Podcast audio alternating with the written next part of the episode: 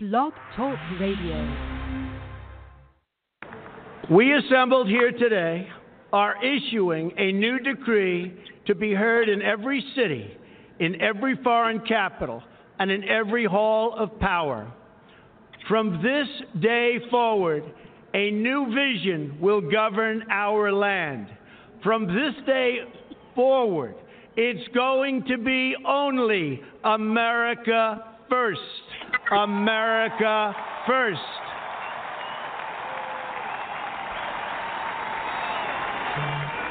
Every decision on trade, on taxes, on immigration, on foreign affairs will be made to benefit American workers and American families.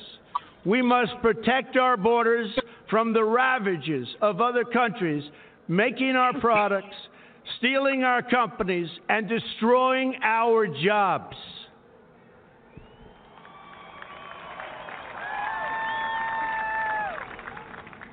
Protection will lead to great prosperity and strength. I will fight for you with every breath in my body, and I will never, ever let you down.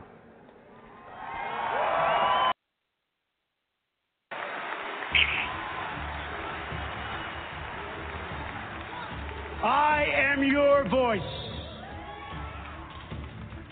So, to every parent who dreams for their child, and every child who dreams for their future, I say these words to you tonight.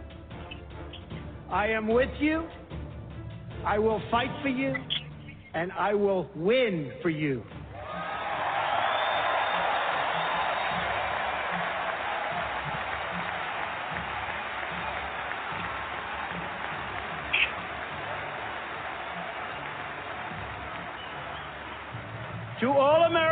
Tonight, in all of our cities and in all of our towns, I make this promise.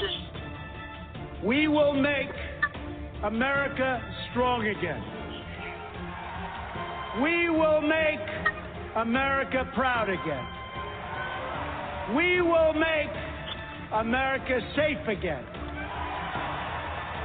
And we will make America great again. God bless you and good night. I love you.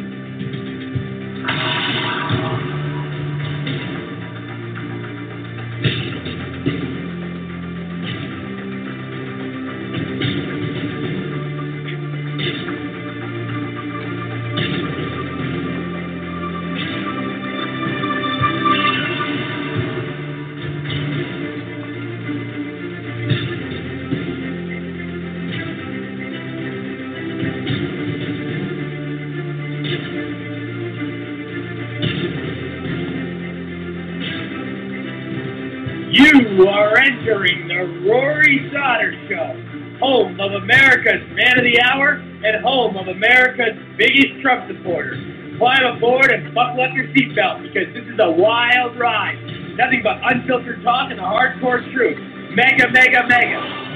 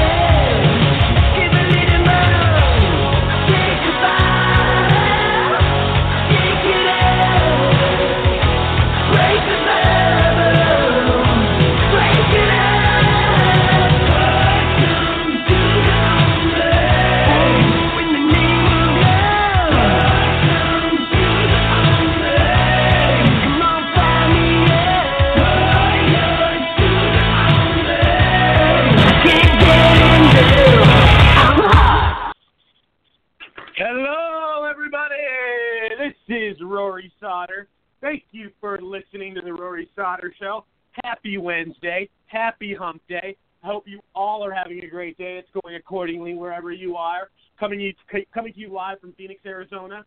What a day! What what a big uh, show we have planned for you. Uh, I want to thank everybody for yesterday. We had great guests on yesterday. A lot of great feedback. Uh, viewer increase. Uh, everything keeps moving and moving. We're getting more and more people all over the United States listening, like I said, and in other countries as well. So um, amazing progress. It just uh, keeps flowing and flowing. So thank you, everybody, and I, I'm going to make it my duty every episode to thank um, you know all the fans, all the people that listen. Uh, greatly appreciated. Um, we had great guests on yesterday. Got a lot talked about. Uh, there was obviously some stuff on my agenda that I did not get to uh, get to yesterday that I will get to today that are uh, necessary topics that need to be discussed and addressed. Um, today we will be having uh, international security expert, political strategist, Islamic historian, lobbyist, entrepreneur, and best-selling author Valerie Greenfeld will be calling in. The famous Henry Davis will be calling in. You guys know him from all of his uh, pro-Trump, um, all of his pro-Trump uh, videos that uh, he has millions of views on. Uh, Henry Davis, very famous guy. Everybody, if you do not know who Henry Davis is, Google him. Uh, you'll see all his videos. Uh, he's he does a lot of rallies. Uh, he does a lot of stuff with Blacks for Trump. Uh, he's he's made a strong difference, and he's got a, a very popular fan base. So we're very excited uh, to to hear from uh, Henry Davis, and uh, he'll be calling in, as well as we will be having the leader of Blacks for Trump calling in as well. So that's going to be uh, very exciting. He has a lot going on uh, in his life. Um, right now, um, we have Josh on the line. Josh Hlavaty, how you doing, buddy? Doing very, very well. How are you? Doing well, buddy. Doing doing well. Um, I believe we got uh, the Canada number. Who, who, calling from Canada. Who am I speaking with? That'd be Sean, man. How you doing? Sean from Canada. How you doing, my friend? Good to have you. Good to have you on. Uh, we All should be having all right. Mike Zollo. Mike Zollo should be joining us uh, any second. Um, we will also be having uh, Gianni uh, join us later. But most importantly, right now, what I want to do to start the show uh, is remembering D-Day. Uh, D-Day um, was a, you know, obviously a very, a very important day for our veterans. Uh, you know, this is a, a remembrance. You know, we have a, a lot of great honor and, and privilege. You know, with the, with the things they've done is just um, beyond beyond belief, and they did it all for our freedom with their blood, sweat, and tears. So here's a little dedication. Uh, one five. D-Day, the 6th of June. Today is the 74th anniversary of that day, considered the turning point in World War II. National Security Correspondent Jennifer Griffin shows us how it's being remembered. Your task will not be an easy one. Your enemy is well trained, well equipped, and battle hardened. He will fight savagely. We will accept nothing less than full victory. With those words, General Dwight D. Eisenhower launched the D Day invasion, sending more than 156,000 Allied troops to free France and eventually Europe of Nazi Germany's grip. Many died on the beaches of Normandy as dawn broke on the shores of France, June 6, 1944. Visitors marked the anniversary at the American Military Cemetery above the beaches. Some who survived attended a ceremonial wreath laying at the World War II Memorial in Washington, D.C. World War II veteran Herman Zeitchik stormed Utah Beach at H hour on D-Day with the Army's 4th Infantry Division. He fought in the Battle of the Bulge and helped liberate Dachau. And joined by Alfred Petrogallo, who was drafted as he left high school. A member of the 190th Field Artillery Unit, he landed at Omaha Beach on D-Day plus one. We got out of the boat and hand-to-hand battle. Lincoln Harner was just over 19 at the time, manned the artillery, and entered Gold Beach with British forces. It was important to get the foothold, and uh, from then on, it was a matter of uh, where do we go next. At a Rose Garden ceremony signing legislation to help all veterans, President Trump remembered the greatest generation. More than 70,000 brave young Americans charged out of landing craft jumped out of airplanes and stormed into hell on the beaches of Normandy, saving Western civilization exactly 74 years ago today. At the Pentagon, Jennifer Griffin, Fox News. Wow, that's something, I tell you. That is something. That is very, uh, very impressive. Very impressive. Um, and God, what an honor. You know, uh, great tribute. And, uh, you know, we always, uh, make it our duty to uh uh you know honor our veterans. And uh whenever I see a vet I always think of that and uh you know thank them for their service. And you know I make that uh, my duty uh cuz uh you know I feel so privileged uh to have them uh you know around. If it wasn't for them we wouldn't uh live the uh the free life free freedom life that we have. I mean they're they're the saviors. They you know they're the people that uh put their life on the line. Very courageous courageous um, I do want to get to though, um, you know, Josh.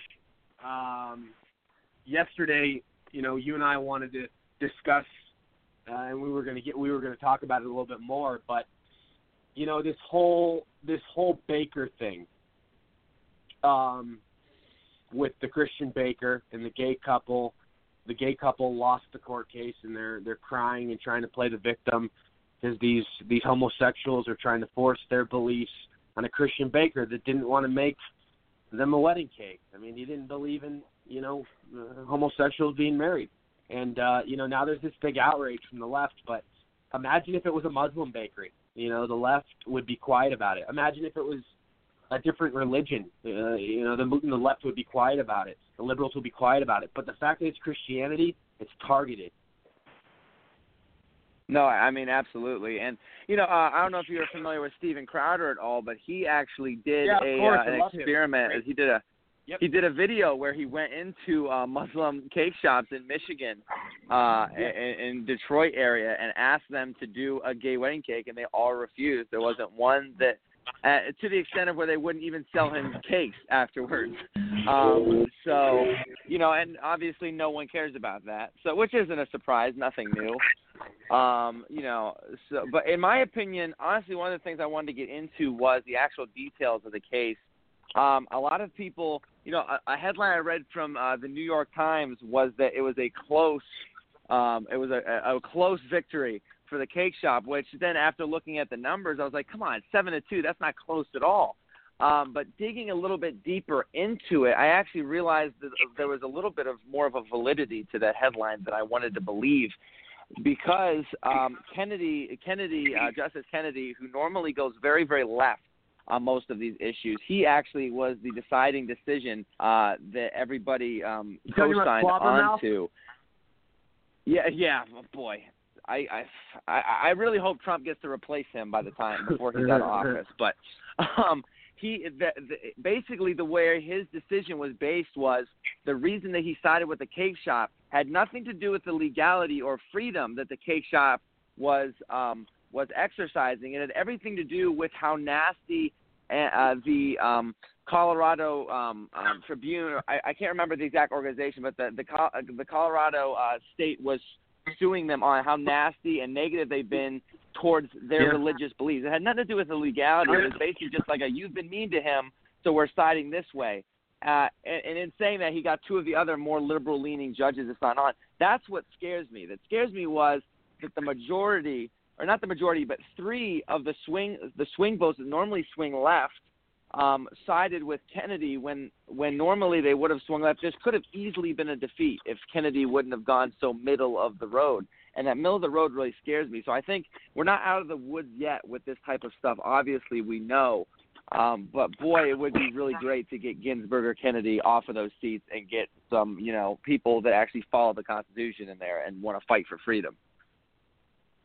Oh, absolutely, one hundred percent. I mean, you know, there's uh I mean, it's uh, you know, with just with the whole religious liberties thing. I mean, there's a whole fucking war on white Christians. White Christians. That's what they're targeting, man. That, that's what it is. I mean, that's uh, you know, Mike Zollo, you're just joining us. I, I I know you want to speak on this. You talk about this all the time. The white Uh, Christian I thing, mean- how white Christians are targeted. Of course, man. Well, here's the thing that people need to realize. The bottom line is very simple. White Christians, well, Mike white Christian men, everybody white, from New Jersey. That's right. White Christians, well, right, white Christian men uh, are the most attacked, but white Christians in general uh, are are the most attacked people in America. You have to understand, Muslims would never bake a cake for a gay couple. Jews would never bake a cake for a gay couple. Almost every other religion would not bake a cake for a gay couple. That is a fact. But these gay Right. people choose Christians to abuse, harass, Fruit, yeah, to abuse, harass, punish, mock, and smear. They don't choose the Muslim baker. They don't choose the Jew baker. They don't choose any other religion. They choose the Christian.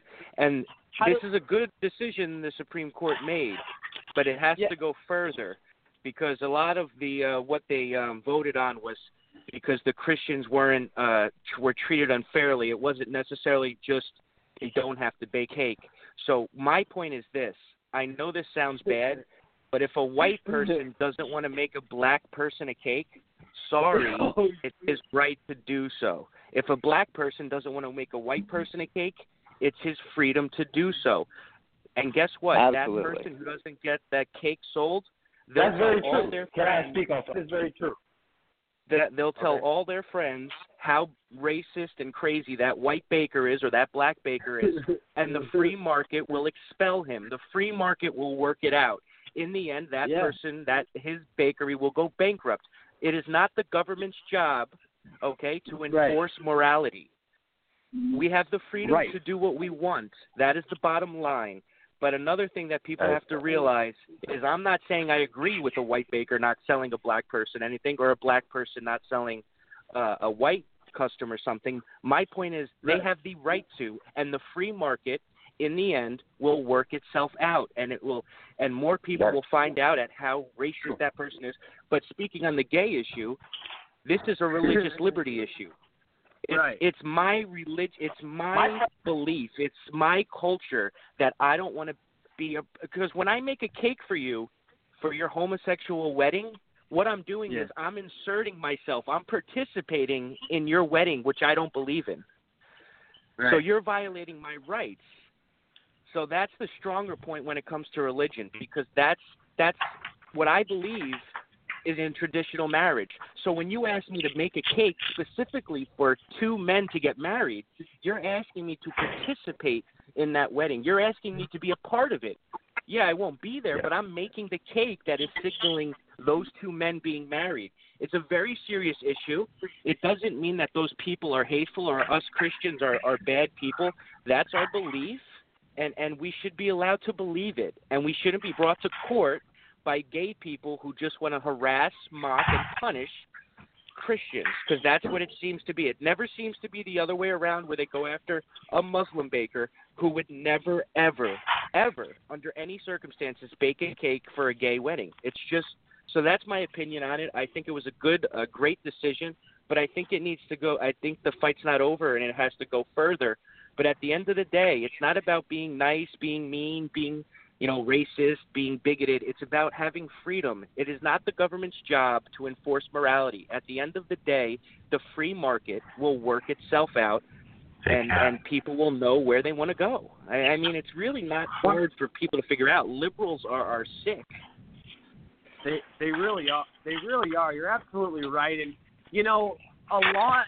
So a lot of these situations are they're a lot of these situations. I believe, I strongly believe, like they do this on purpose. These this gay people purposely targeted this Christian baker. They knew they would get some sort of press out of it. They knew that they were going to get a reaction uh, of of no, and you know, with the with this Baker situation, you know, they knew they knew what they were go what they were going into uh, in terms of you know uh, what the outcome was going to be. He wasn't going to bake them a cake, and they, and they were going to go cry about it and play the victim and get on national news. I mean, it's it's ridiculous. It's Hey, how, how well, the let me ask you a question. LGBTQ community is so entitled. It's ridiculous. Let me give you real an quick example. though. I've, I've got Go a ahead, bakery Real quick. thing, but uh, Real quick, real yeah, quick. real quick. I want to welcome. real quick. What I want to welcome to the Does show the bakery have like Christian bakery on it? Like, how do you differentiate it? Henry Davis. Are you on the line? Yeah, what's up, man? What's going on, Roy? The famous Henry Davis. Millions of YouTube views. A, a, a very popular guy right now. Has a very uh, big movement going on. Um, and he's doing a lot of big things, and uh, you can find him all over online. He's made several videos. They're they're do they've done very well. He's appeared on many shows. Henry Davis, how are you, my friend? Great to have you back on the show. Uh, always a pleasure. What's going on?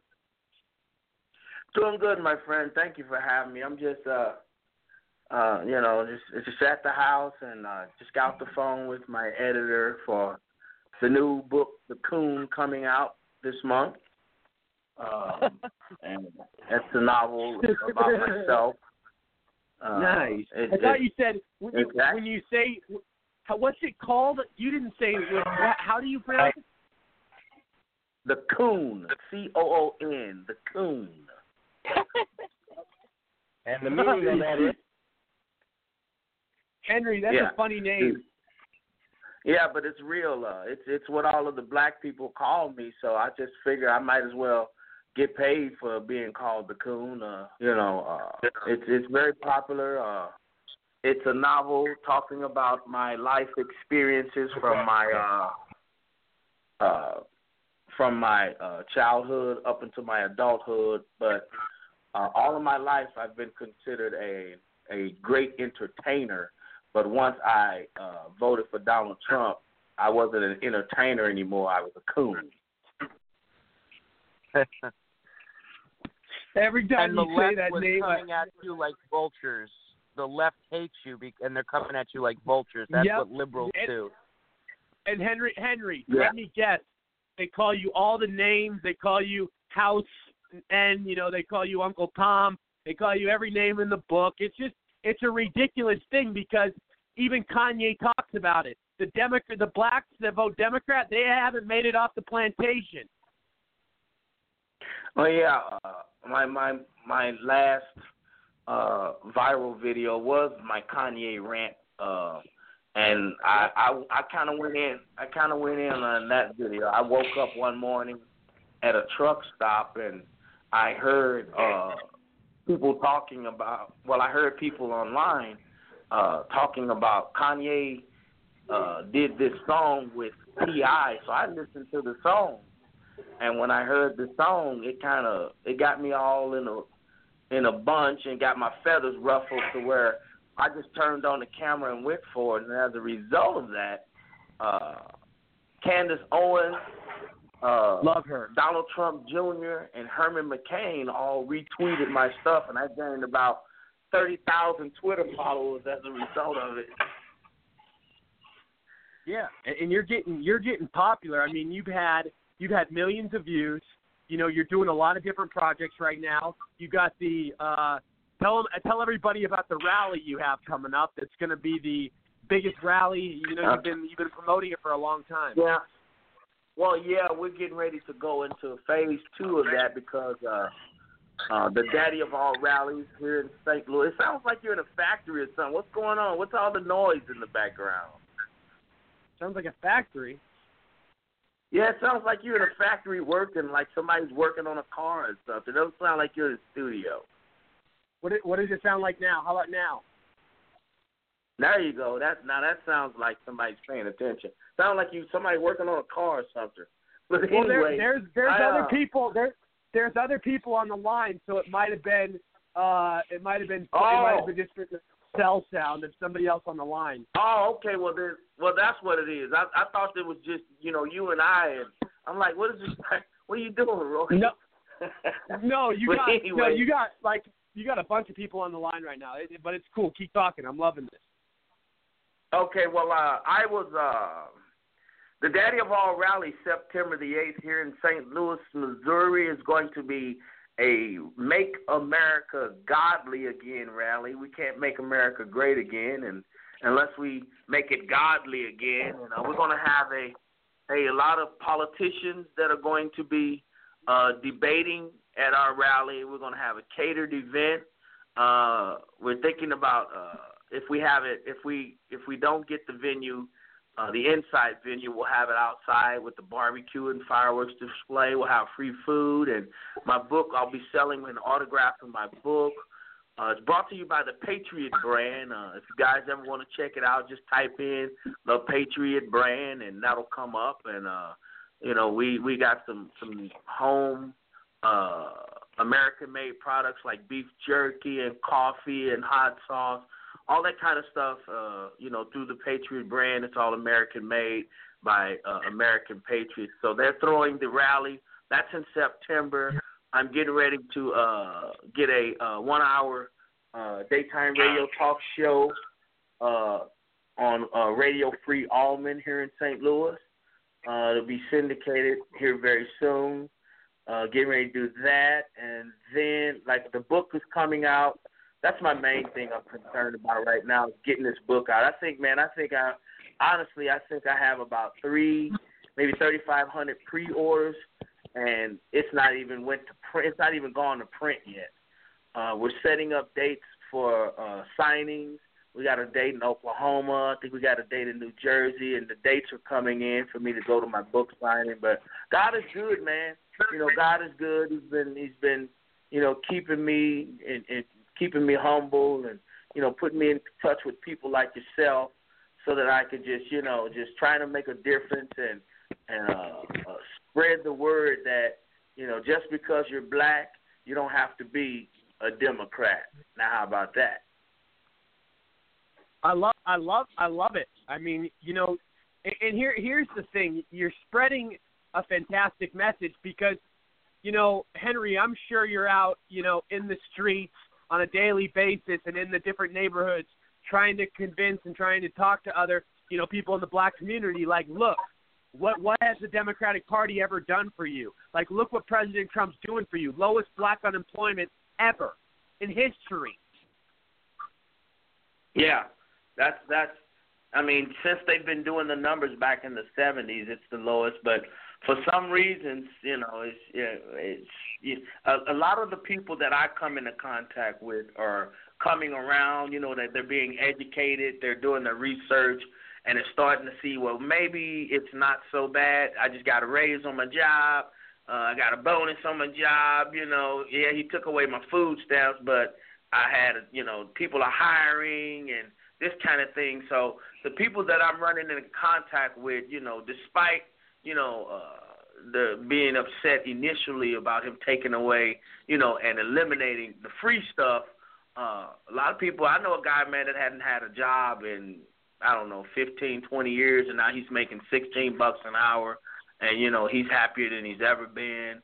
Uh, you know, so people are coming around, man. You know, our, our president, like I say, he's a God sent from heaven for this country, and uh, I always tell people if Hillary would have won, we probably We would- wouldn't be having this conversation.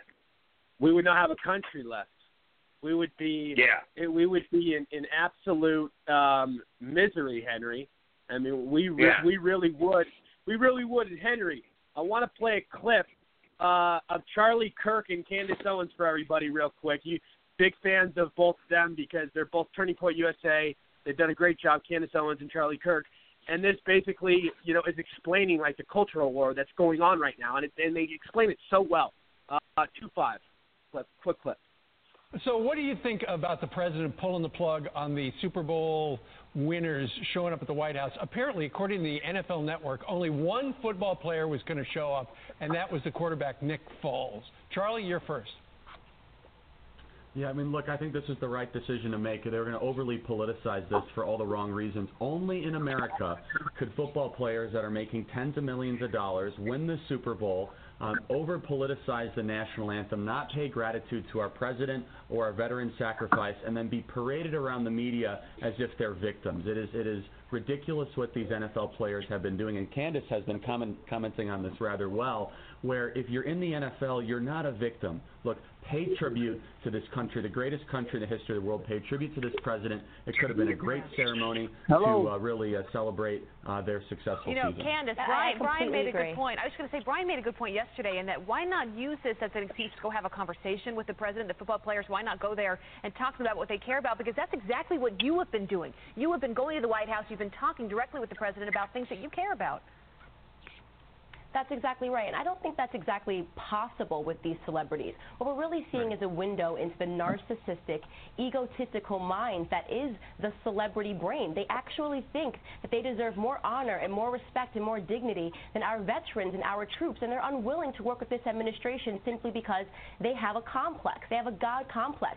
I think what President Trump did here is so great. It's exactly what needed to happen a separation of the church and the state between the celebrities and the White House, especially on the backs of Barack Obama, who was honoring these celebrities and making them feel that they were better than the American people.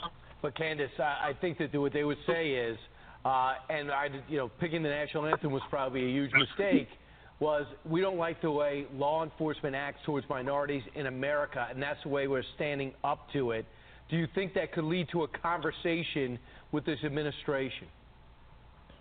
I don't take that problem to be one of the big problems that is facing the black community. Okay, we had 16 unarmed black men that were shot and killed by law enforcement last year. The bigger problem is black on black crime. Until they're willing to actually talk about the deeper issues that are mm-hmm. rooted in our communities, I will not take seriously this war on our police officers who, in fact, save black lives. That's right. Uh, now, Charlie, you were on this program on Monday, and uh, you then went down to Washington to uh, meet with uh, folks at the White House. And then, Candace, you and Charlie were both with the president just about a week or so ago. What happened? Well, look, uh, this president's going to be the most successful president of our lifetime, and I have to give this White House credit and give this president credit to take time out of their unbelievably important and busy schedule to meet with us, the grassroots. We're fighting on college campuses every single day. We're fighting for the next generation. And to know that we have the backing of the most successful president of our generation uh, means the world. Because, look, we are in a culture war right now. We're fighting for free speech, for free markets, and for American exceptionalism.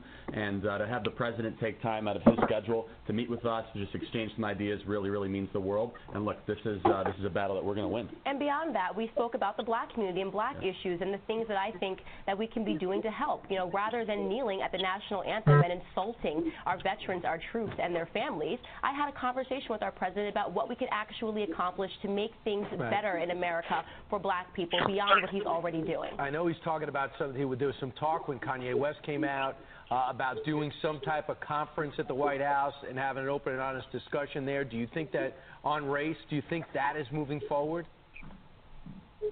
Um, absolutely. So what we have been working on at Turning Point USA is a Young Black Leadership Summit, which we are attempting to do in conjunction with the White House. We are extremely excited about this. We want voices from all over the political spectrum to come and speak to the kids and to also hear the kids. I think for so long people have been speaking louder than actually trying to hear what children are feeling in America. It's become too polarizing. We want to fix that gap. Yeah, you both are doing what many refuse to do and just have a conversation. That's the only way to move forward. It was a great photo of you two and the president. We always enjoy having you guys on. Thank you so much. Hello. Yeah, so very, very well, very well said. And we're, we're, Henry Davis uh, cut cut out. I don't know what happened. We're getting him back on the line, but we do have the leader of Blacks for Trump, Michael, on the line. How are you, my friend? I'm fine. How are you doing, sir? Doing well. And also, Hello? I want to also I want to also introduce uh, international security expert, political strategist, Islamic historian, lobbyist, entrepreneur, and best-selling author Valerie Greenfeld. How are you? Great. Thanks for having me on. Absolutely, 100%. Real, real quick, uh, Michael, Blacks for Trump. Um, man, so you got you got a lot of stuff going on, man. Tell us, uh, tell us the dealio. Well, you know, we're just opening, you know, singing at all of the uh, Trump events now, like right in, in front where, where all of the people are standing in line. And I bring, I, I brought the band out there last week to show unity with the black man and white man because see, we have always been in unity throughout biblical history, even all the way up to the Civil War with white European Gentiles, the Republicans that came to save us. The real problem that we're having, most black people, I've, I started pointing out to black men that those people that are shooting black men are not white Gentiles. And you guys don't even know, but you need to go to my website so I can prove it to you. Most of them are Yeah. East Indians, Arab Pakistani officers like Raja. That's an East Indian that shot that black kid sitting on the side of the street. And all their names end in a vowel, and they're all East Indians. And then Cape, Caitlin Kaepernick is an East Indian that started this kneeling down crap. And there's always been like I, I I watched all those people that were protesting when Trump won the election, and I walked through the crowd. Not one black man was in that crowd protesting, talking about Black Lives Matter. It was all East Indian, Arabs, and Pakistanis who pretend to be me. Like real black people Michael. don't do this crap. So I want to say this. Now let me say this first. Caitlin Kaepernick, uh, uh, you can look Real Google it. He says. "I'm not a black man. I'm an East Indian," and he started this crap.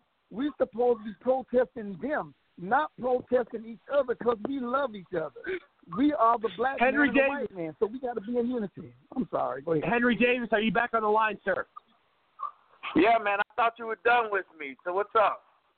No, I'm not. I wasn't done with you. Uh, and we got we got your buddy on the line, uh, leaders of Blacks for Trump. I know you wanted to connect with him, and I'll get you his contact info when we get off the phone. But uh, you know, you know, there's a lot of uh, obviously divide, you know, divided um, situations going on with our country. You know, and Barack Obama divide, divided this country worse than anybody ever. I mean, he was the absolute, Right. the greatest divider. Yeah. And well, he man, wasn't uh, East Indian. He wasn't even black. well, He was the, the, the way I feel from about that. Well, let, me- let me let me just say something about a lot of the stuff that people talk about. I don't really have time to get my pressure up all about it. Uh, I've I've made my claim and my case about Barack Obama a long time ago. Uh, you know, I don't like him. I never did like him.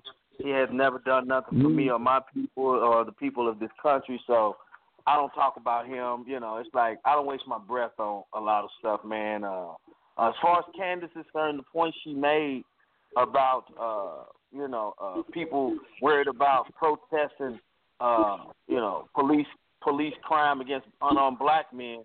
She said, you know, uh, I, I I don't. I'm not gonna keep repeating what other people say, but she said Yeah. 16 unarmed black men were killed. But you know, I just there was just a murder around the corner from my house yesterday. Nobody's marching and protesting against that. You know, so uh, a lot of, a lot of battles, guys. A lot of battles I don't fight because you know we got other people to to do that. You know, like uh, you know I'm I'm I'm in I'm I'm making a movement right now. My movement is to make America godly again and get you know as many blacks as I can off of the plantation. I don't have time to sit up and, and keep repeating what's going on because it, it it's just a waste of my time and energy, man. And here's the thing: you make a great point. There was a murder right around the corner from your house the other day, and what all this? What about the thou? You know, there's there's like a thousand shootings in Chicago so far this year. Do you see all and black on black crime? Do you see people protesting it? No. No.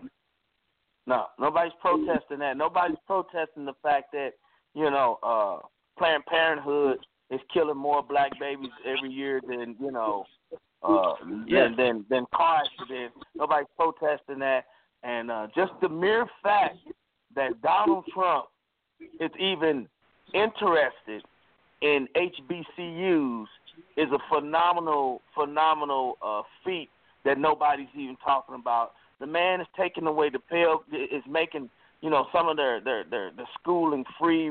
You know, uh, uh, uh, uh, extinguishing some of the black cops, some of their loans and things like that, and nobody's talking about that. But the first thing they want to talk about is No Rock and and Michael uh, and Michael uh, Obama, and I just you know I just don't you know I'm I'm waiting for them to send Hillary to jail.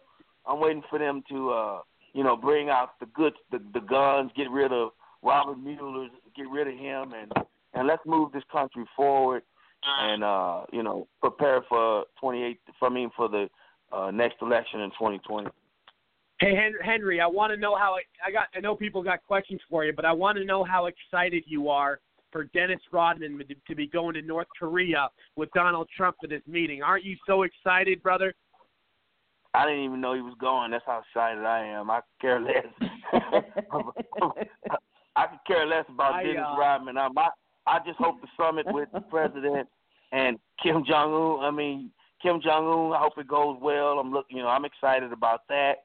You know, and not to not to. uh uh I'm just I'm just more concerned about the people of North Korea. You know, Right. uh, getting them Right. some help and you know you know giving them some sanity and you know become a part Yep. of you know the world instead of being just you know outcast. That's my main thing with North Korea. I really don't think Kim Jong Un has the capability, and I'm sure they're going to find this out. I don't think he has the capability that we think that he has. Just like they thought Saddam There's no way. had all of this There's no power and bombs, and come to find out, he he- when they found him, he was hiding in a hole. So I don't even think Kim Jong Un Un is uh, as big as a threat as we think think he is, and I think we'll find that out pretty soon. Very true. Very true. And you know, and, and Rodman was the very Dennis Rodman was the very first American to ever meet him. As you know, he went over there a couple of years ago, and he's been over there multiple times ever since. And uh, you know, I think Trump wants to bring Rodman because you know Rodman knows Kim Jong Un uh, better than anybody. So I mean, it's probably going to be kind of an experience for Trump. More power to the brother Dennis Rodman. I mean, you know, he was a great basketball player. I think you know he's Best he's, rebounder of all you know, time.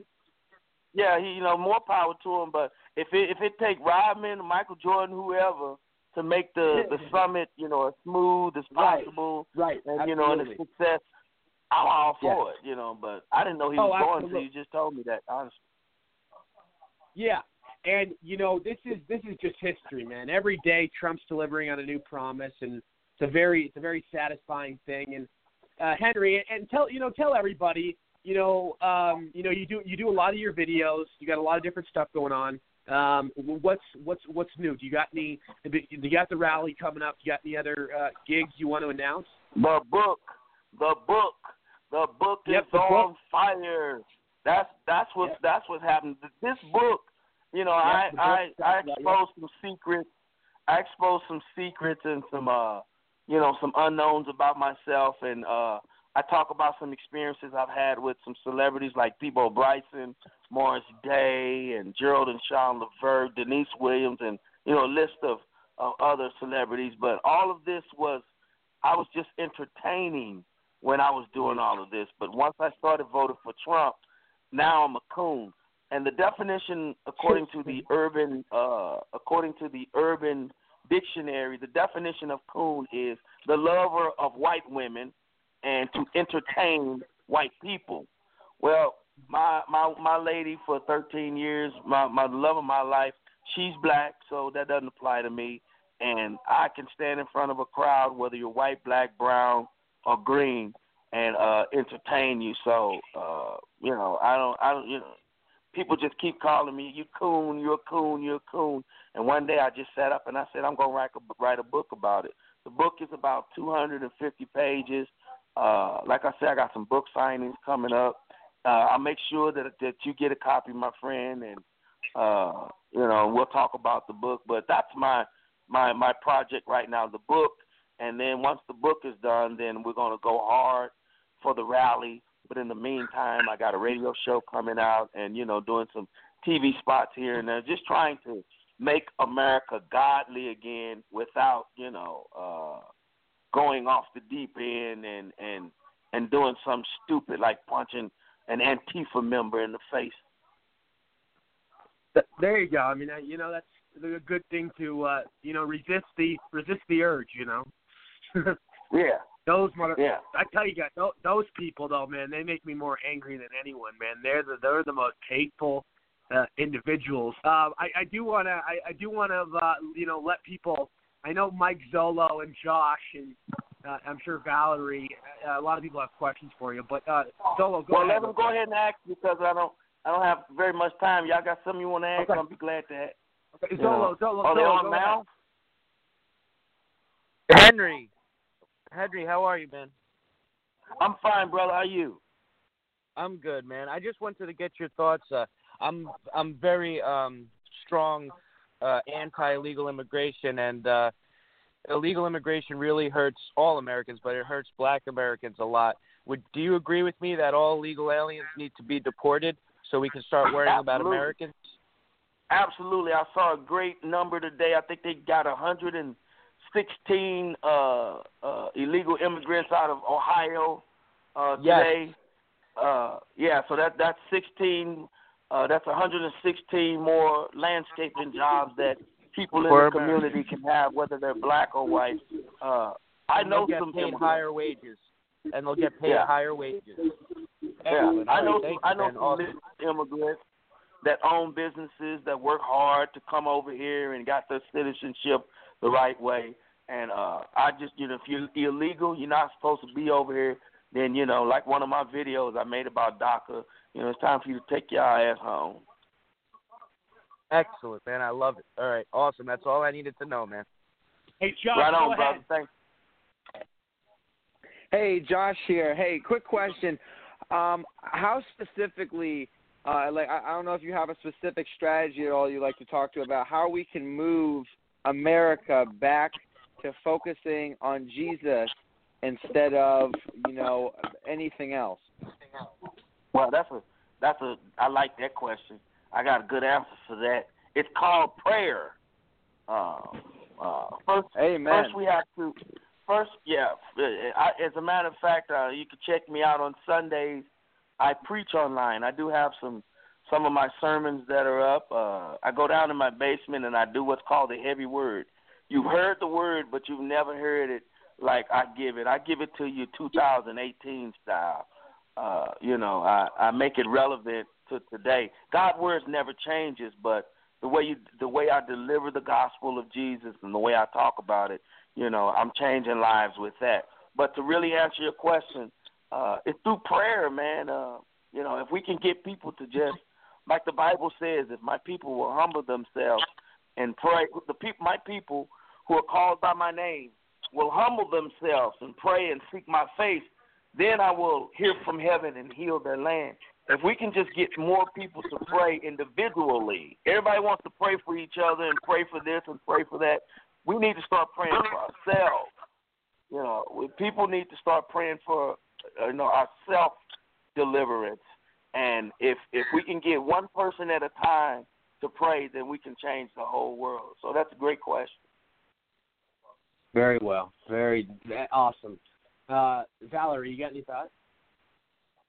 Fascinating. Um, I was interested in asking you, Henry, what about people that have different religions? Um, you know, you're talking about prayer to Jesus. What about people that are Muslim or Buddhist or whatever? How how would they fit in to your scenario? Well, well, me being me me being a spiritual man, I understand that there's only one Creator. Uh, now, whether you go through Jesus, whether you go through Buddha, whether you're Hindu, how, whatever your religion's preference is, uh, I understand that there's only one Creator, and the ultimate goal is to meet Him one day. So, uh, well, you know, whatever your religion is, and just as long as you're not going around cutting people's heads off in the name of religion, I'm fine with it. Right I'm, on. I'm fine with I'm it. with you ya. know, but but uh, you know, if you're Hindu, if you Indian, if you're Muslim, whatever the case may be, uh, if we all fall under one uh, spiritual being, and that's the Almighty Himself, the Eternal is. So uh, uh, the way I look at it, to answer your question, is He is, and He will always be. So if you if you know who he, he who he is, then I think we all can get along uh, uh, in in in some way, shape, form, or fashion. I think your Very heart's in well the right place. Thanks, Henry. Nice. Very nice. Well, once Very nice. again, once again, once again, you all can find me. Uh, I am a I am an ordained minister. I walked away from the pulpit uh, about seven years ago because my spirit wasn't right, and I wasn't going. You know, I I was charged to tell the truth, and I didn't want to be telling people not do this and not do that. Then I turn around and do the same thing. But my spirit is right now. I'm in a good place with with you know with the Creator. And uh, if you get a chance, just go on my Facebook page, and you can really see that I'm the real deal uh, when it comes to delivering the word of God. None of us are perfect. I'm not saying that I'm the chosen one, but God gave me a purpose, and I'm trying my best to fulfill that purpose through spirit and worshiping Him through spirit and truth. So uh, I'm gonna tell you the truth. I even go on there and I talk about how I messed up and you know how I'm repenting and you know this that and the other. We we pray. I pray with people. People donate to to the church. You know, uh, so it's a it's a great thing. And finally, I want to say this on this note. I have I'm I'm closely approaching eighty thousand uh, personal Facebook page followers. I don't have a fan page. I don't have a, uh public celebrity page or anything like that. I call people. I talk to people. You type something on my page, believe me, I'm going to read it. So that's what makes me uh, different from a lot of other people that are all on Facebook and doing their thing. I I don't forget where I come from, you know, and hopefully, uh, uh, who's ever listening within the sound of my voice, you know, you can reach out to me on my Facebook page. Say, hey, I, I heard you on Rory's show the other day, man. You're pretty cool. That would that would make my day. You guys take care.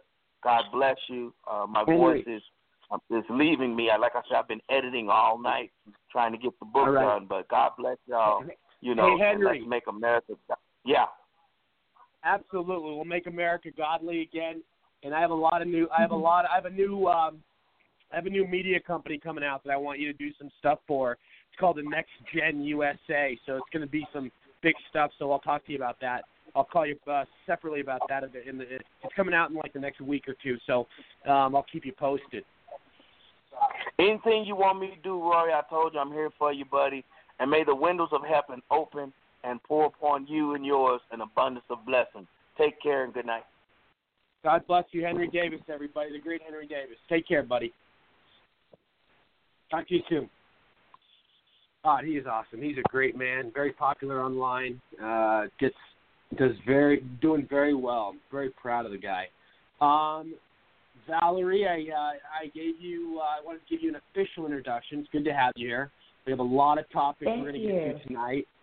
Valerie, you have a huge resume. You know, you've um, you know, you're you're you you specialize in radical Islamic terrorism. You know, you you work in D.C. You know, you're an international security expert.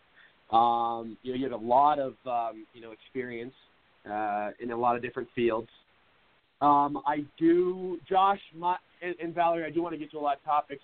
Um, and Josh, Mike, are you still on the line? Yeah. Josh is here. Okay, perfect. All right, real quick, guys. So uh, the media was fussing and making a deal about saying Melania Trump was missing in action and creating all of this, you know, controversy and rumors that Melania Trump was getting a facelift or she was, uh, you know, just she was in New York, she was gone from the White House. All these different stories circulated, but they were all fake news by the liberal media, spreading propaganda and lies. Uh, she was actually attended uh, the meeting today with Trump uh, regarding FEMA, which uh, went very well. Uh, here are some of the highlights. I'm going to play a quick clip. Uh, one three. Fantastic. Thank you very much. And we really appreciate the job you've done. I want to thank you for hosting this incredible group of people. I'd like to sort of maybe uh, say and pay some respects to some of the people here today. I have a list. Uh, of course, we have to start with our great First Lady, Melania. Mm. Thank you, Melania. She, uh, she's doing great. She went through a little rough patch, but she's doing great, and uh, we're very proud of her. She's done a fantastic job as First Lady. The people love you. People of our country love you. So thank you, honey. And last year, more than 17,000 FEMA and other federal employees, as well as 14,000 personnel from the Department of Defense, National Guard, were deployed to support the massive response and recovery efforts left by these storms and these tragedies. Administrator Long, I want to thank you in particular for the incredible job and the uh, unbelievable teams of men and women that you led to take care of these problems. You have done a job. They're talking about you all over. Don't leave us, though, okay? Just relax. oh, he's here. In fact, we could have put him in a different position. We didn't want to. We want him right there. It's not an easy position. But you, uh, you have really stepped forward, and we appreciate it. He's now running for the United States Senate, and I won't get political, but I think you're going to do very well, okay? That's not political, is it? Our entire government leapt into action to coordinate the response along with the state and local leaders, and we did have a lot of help from some really great governors, Florida, Texas, a lot of great people helped us, and uh, it was great. Families in Texas and Louisiana, the U.S. Virgin Islands, Puerto Rico, Florida, South Carolina, Georgia, Alabama, Mississippi, they were all affected. Hard to believe. And on tribal lands where the hit was catastrophic and the storms were really historic in their severity.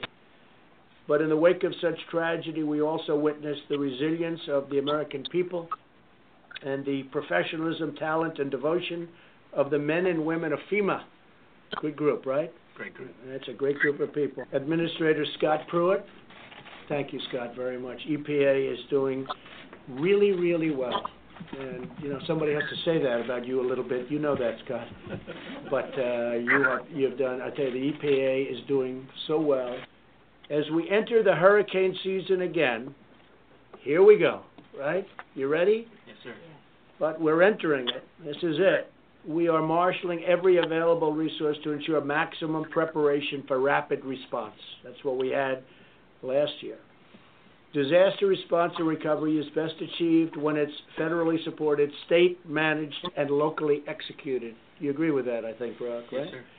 This is really the great model that we've built, and there's no better model anywhere in the world. And we do help other countries also when there's catastrophic events, like in Mexico and other places. We will, we're always there. We're always there for them. Governor Rick Scott, we have a lot of people around uh, and watching. You know, we're on screens all over the country and I think beyond. But we have uh, Governor Rick Scott of Florida is there, and uh, he's watching, and he's done a fantastic job. So, very good. I mean, he's already Trump is already taking the initiative in addressing the matter with FEMA uh, ahead of time. I, I'm love that they're taking, uh, you know, all the proper, uh, you know, putting all the proper standards together and and uh, you know putting everything in order and, and, and putting safety first because we know what hurricane season can do. We saw what happened last year, um, and they're just doing proper protocol, which I love, and making sure that everything goes accordingly and people are more safe. Um, but a lot got done in that FEMA meeting today. Um, it was very well. It was very well I watched I watched the broadcast, um, and you know, FEMA, FEMA is a big deal. Always has been. Um, you know, there's obviously a lot of work that needs to be done uh, with FEMA, but Trump's you know uh, reconstruct reconstructing it, fixing it, you know, putting a uh, putting it back together, and his administration's doing a good job because under Obama, FEMA was a disaster. It was absolutely disgraceful the way it was ran. Um, so you know this is a this is a big positive. Um, I do I do also want to announce big big news today. President Trump commutes sentence of a woman uh, serving drug drug related life term after the Kim Kardashian meeting. We, we heard about that. That was big news. And this woman was uh, African American woman. And you know the liberal media crickets. I mean, for the most part. I mean, they show it for like a second, but you know, if this was uh, Obama or or you know one of their uh, left wing uh, you know uh, politicians, it would be headline news everywhere.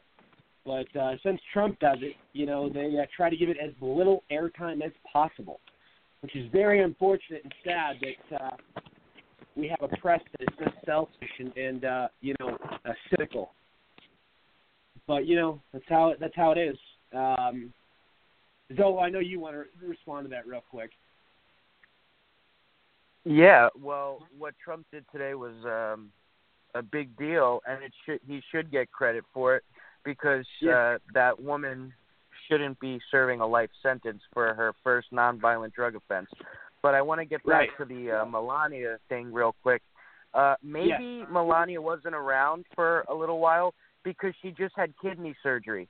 The media is disgusting. They are like vultures coming for blood. The left wing media is so far gone. But here's the good news.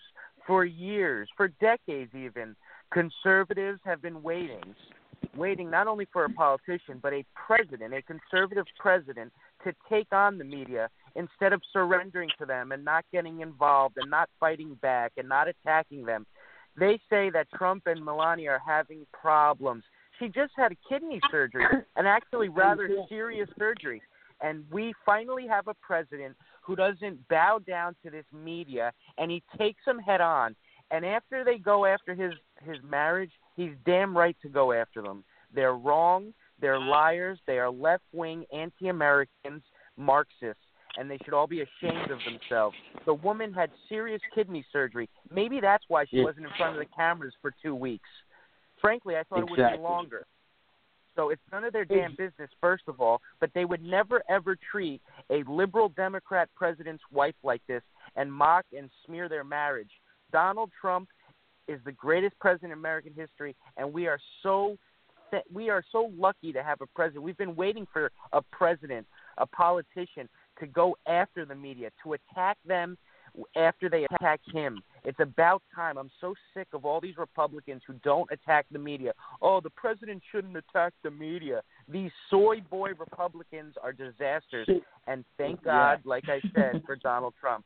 Take the media down. They are evil, they're bad people, and they are Marxists. They don't love this country, they don't love us, and they do not, for sure, love Donald Trump. And not Well, only that, so- but yeah, there's ahead, Valerie. a lot of news going on out there. And, you know, why does the First Lady have to be such big news?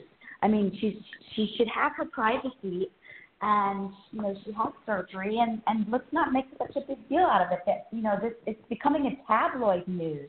If, if they want to be real reporters and real journalists, then they should report on all the things that are happening all over the world and all over the country today. And you know, Mrs. Trump should give her some privacy.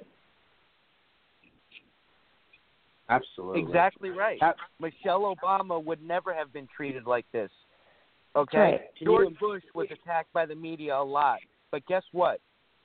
Not like Donald Trump. They treated George Bush like a saint compared to how they treat Donald Trump. no president has ever been treated like this and and his marriage and his kids and his the first lady the first lady is loved she's brilliant she's smart she just had surgery and for them to insinuate that there's something going on in a marriage after she had kidney surgery is just disgusting Oh, I I, I hear you. Absolutely, and and you know it's um my whole theory on this is they're jealous. The media is jealous of how beautiful Melania Trump is and how stunning she looks and, and how they they you know they try to criticize her and you know I've heard some names they've called Melania. And just imagine if they would have said some of the same things about Melania about Michelle Obama. Because let's face it Michelle you know Michelle Obama is one of the ugliest Michelle the ugliest that uh you know I, I you know there's a lot of suspicions that there you know it was Mike it was at one point it was Michael Robinson. It could have been a dude. I mean there's a very good I would not I wouldn't you know put it past the Obamas there. And where where Barack came from uh where he you know came from they're they're into trans transvestite. You know I'm not kidding this. With the whole Kenya thing and and, and he grew he uh there, there's there's all these things. And I, I but I don't want to get too off topic.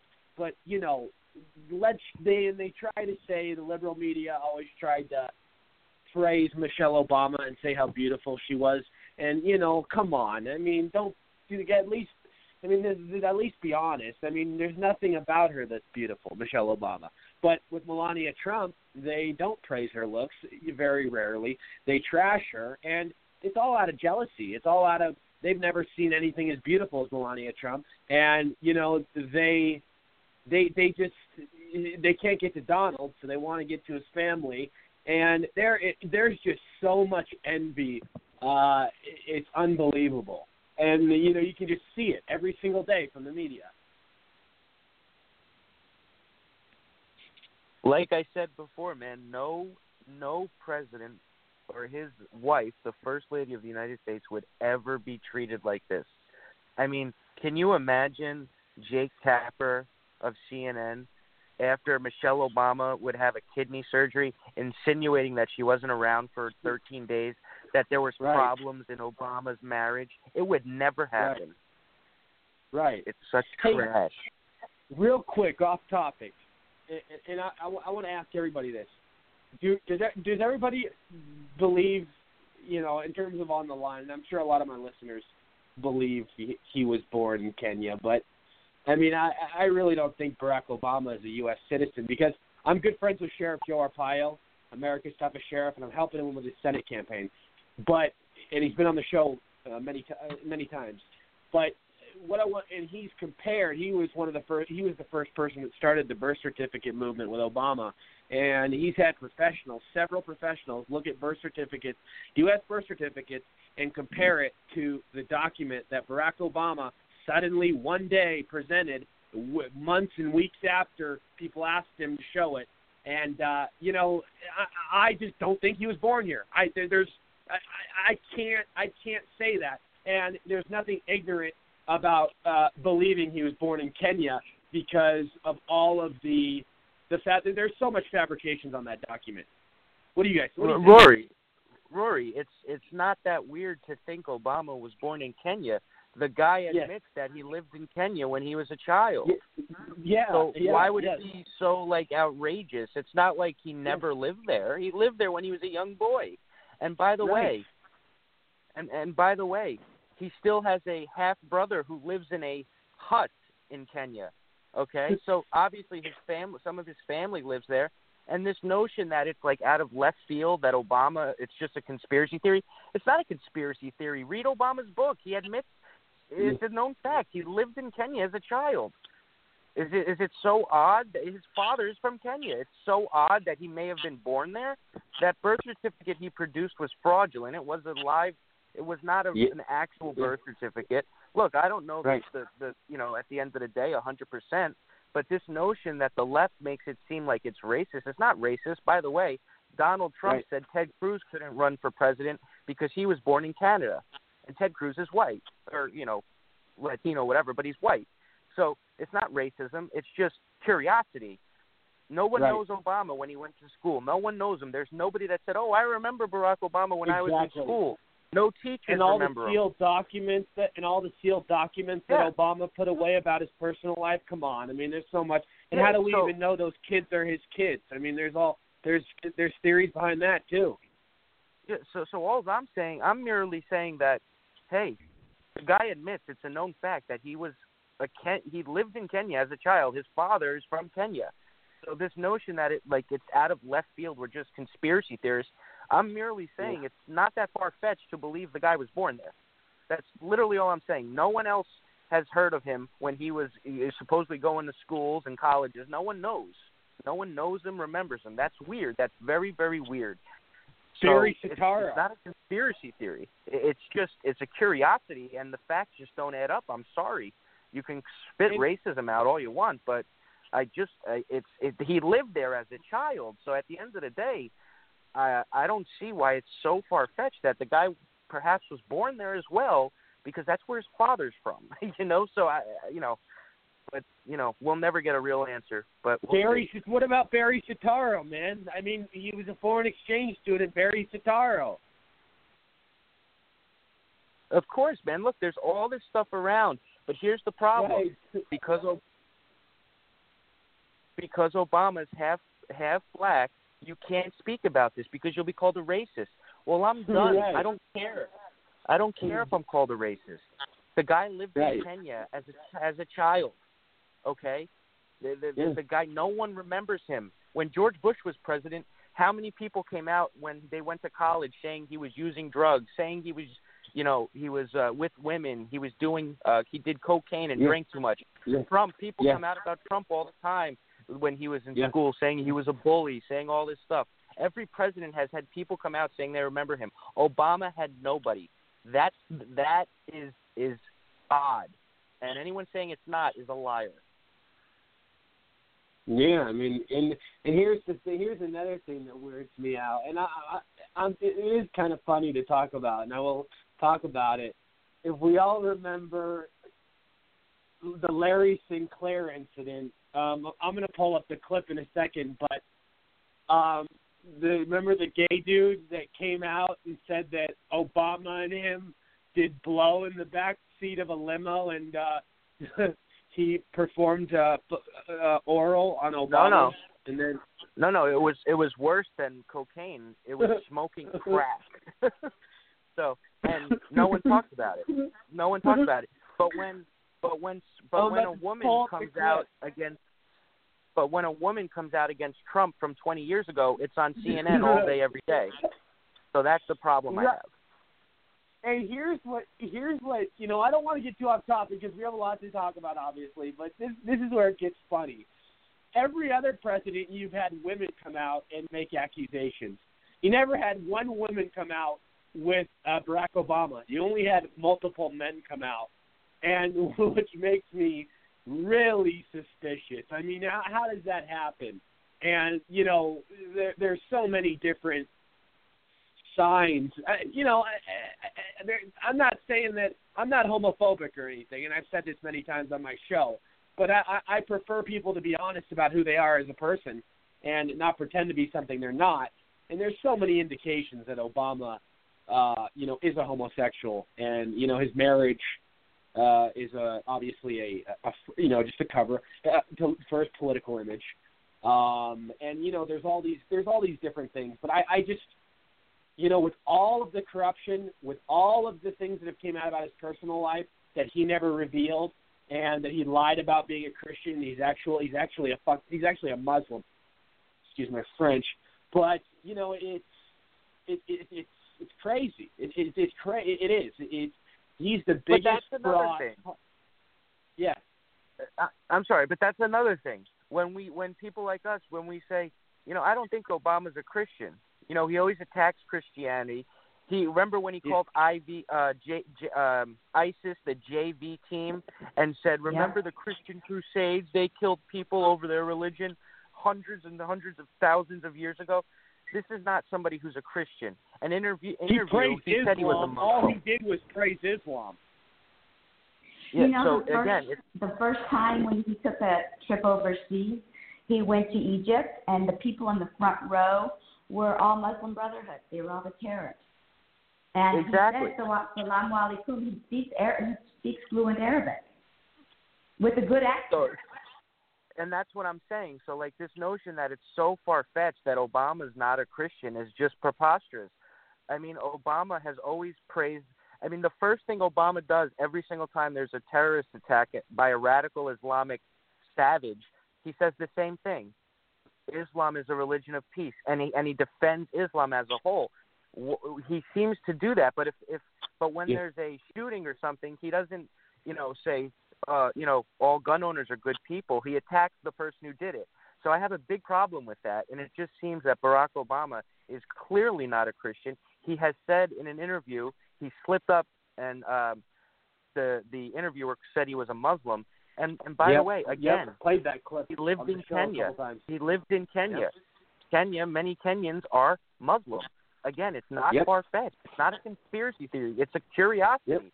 No one knows anything about Obama, and the only church he supposedly went to, Jeremiah Wright, was an anti-American church that said, "God- um, "God damn America." So at the end of the day, no matter what, he's an anti-American Marxist that doesn't love this country. So we're just trying to figure out questions that have never been answered about the president of the United States, not a politician, the president. And don't forget about the Louis Farrakhan uh, love he has and all the pictures he's in with that with his buddy. Mm-hmm. Which the media covered up for nine years since Obama started running for president. They covered that up. I guarantee you, if there was a picture of Donald Trump and David Duke, it would have been on CNN um, the first day Donald Trump announced he was running until today. Yep. See, because David Duke, David Yep. Duke is the same as Louis Farrakhan. They're both anti-Semites, and they both hate the opposite race. Louis Farrakhan is just as bad as David Duke. Guess what? Louis I Farrakhan think Louis just Farrakhan's way worse. Way well, I really do. I think Way he's, worse. he's worse. He is Today he's way, way, yeah, way. today he's way and he's much more powerful. He's got a whole following for decades. Yep. And Yep. you know, to be seen with with with him and Jeremiah Wright, I mean, I think it does tell a lot about you know who your friends are. Tell who what your ideologies are about. And you know, no wonder that that Obama and Netanyahu and Israel didn't get along. Well, if Obama's hanging out with all these anti-Semites, what is he gonna? How is he gonna help Israel out? And not And- only that, and- but when they he unseated um, the president of Egypt and he brought in Morsi, you know, he he took away the dem, you know, he took away the the people's leader and he put in the Muslim Brotherhood, the terrorists. I mean, That's I right. think he he tried to rearrange the entire Middle East, um, and in in ways that are against the democracy of the United States. I mean, it it, it, it was a sham, a complete sham. And by the way, by the way, Barack Obama hung out with Bill Ayers. Bill Yep. Ayers in the 1970s was a member of the Weather Weather um, Underground, and it was a it's a it's an anti-American terrorist organization that actually bombed police headquarters in New York City. I mean, this this was Obama's mentor and friend. He hung out with with um, Frank Marshall Davis, a known communist who was on the FBI's watch list because he hated America so much. And many of these people are Muslims. So again, it's not out of left field. It's not far fetched to say, wait a minute, is this guy really a Christian? I don't think so. Uh, and Louis Farrakhan, by the way, two weeks ago or three weeks ago, uh, as of now, said that he he wants um, an end to white people in one of his uh, in one of his um, his speeches to his dumb uh, followers. He said he wants an end to white people. Now that guy who said that, Louis Farrakhan, is pictured with Barack Obama, uh, you know, having his hand on the back, you know, basically hugging each other, and he was the president of the United States. Think of that. That guy was the president of the United States Yep. who was hanging out with Louis Farrakhan, who wants an end to all white people, and he wants a genocide of Jews. And by the way, the media covered up all those photos for nine years. This is what we're Not doing. only that, not only that, but look at the Iran deal. I mean, if we want to talk about, you know, getting rid of, you know, the Israel. I mean, they're the number one. They're the number one um, enemy, and they're right there on the border. And what's happening is, you know, he gives them 150 billion dollars, and now that money is being used by Hamas in Gaza. That money is being used by Hezbollah, and, and To it's kill all, Israelis. You know, he's spreading it all out. Yeah, yeah. And by the way, So, it just you know- came out today. It just came out today that the Obama administration allowed Iran to sidestep Yeah, the I'm about to sanctions play that, were Mike. put on them. Mike, hold my hey Mike, hold my beer. I'm about to play that right now. Um, I actually don't have a beer in my hand. I was just just trying to make it say make a make a saying, but um, I'm gonna play that right now. Um, Obama Iran clip two four, and it here we go. A Republican congressional report says the Obama administration deliberately misled Congress and the public in its efforts to funnel billions of dollars to Iran as part of the nuclear deal. Correspondent Rich Edson has the specifics tonight from the State Department. After signing the 2015 nuclear agreement, Iran had a $6 billion problem. The nuclear deal gave Iran access to its international bank accounts. One account in Oman held about $6 billion in local currency. To use it, the Iranians needed to convert that money first to U.S. dollars, then to euros. And the Obama administration was ready to help. I think they did so because they were desperate to get a deal. So, on the one hand, they were saying that the Iranians were not going to get access to the American financial system. On the other hand, they actually granted Iran a specific license to allow them to take some of the funds that had been in escrow. A report from the Republican majority of the Senate Permanent Subcommittee on Investigations says the Obama administration bypassed existing sanctions and cleared the way for Iran to use the U.S. financial system, even as officials claimed that would never happen. The Senate report cites pledges from then Treasury Secretary Jack Lew and other top administration officials. Iran will be denied access to the world's most important market and unable to deal in the world's most important currency. The report says that in January 2016, Iran complained about its nearly $6 billion stuck in an Oman bank. One month later, the Obama Treasury Department issued a license, allowing a transaction the federal government would otherwise prohibit. Officials then tried to persuade two U.S. banks to execute it. The report says, quote, both U.S. banks eventually declined, primarily due to the unwillingness to take on the legal and compliance risk but also reputational concerns in doing business with a comprehensively sanctioned country like Iran. A former administration official refused to go on record, though tells Fox News the license fulfilled U.S. commitments under the nuclear agreement to, quote, give Iran access to pools of its money held overseas. This specific license cannot be described as granting access to the U.S. financial system. As for what happened to that $6 billion in Oman, the report says Iran likely retrieved it, gradually, using European banks. Shannon? All right, Rich Edson at uh, the State Department. We'll have more on that coming up. Thank Absolutely so disgraceful. Really is, it is. It's disgraceful. And the question becomes whose side was Obama on? Iran oh, or the United States? Obama's he anti-Semitic, really and he was totally on those Muslim side. Jesus. For sure. No question about it.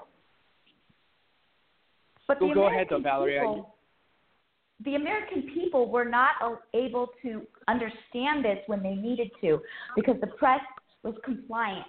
And and it's it's a shame because we're allowing these things to happen. And then he gets nom- then he gets elected a second time, which I can't understand. You know, if, if the American people really understand what's going on in our country, you know, they got to stand up. And and you know, we're just we're letting everything happen, and it's it's uh, it's to our own detriment. It's to the world's detriment.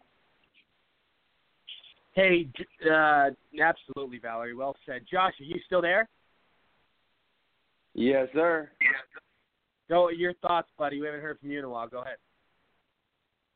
Yeah, no, I mean, it's, it's, I mean, no surprise, no surprise for me. I think we've known for a long time uh, where Obama's where Obama's heart was, and as well as where his politics were. Um, I think people choose to ignore them, um, you know, and the media Yep. chooses to cover up. But I mean, you know, even when I believe it was a CNN interview with Obama where he was uh, speaking about, you know, he says that the that um, I think he said that McCain has been very, you know. Um, nice about um speaking about his Muslim faith and then the CNN interviews interviewer goes, Don't don't you mean your Christian faith? And, oh, oh yes, yes, my Christian faith. Like I mean it's not, no Yeah. surprise.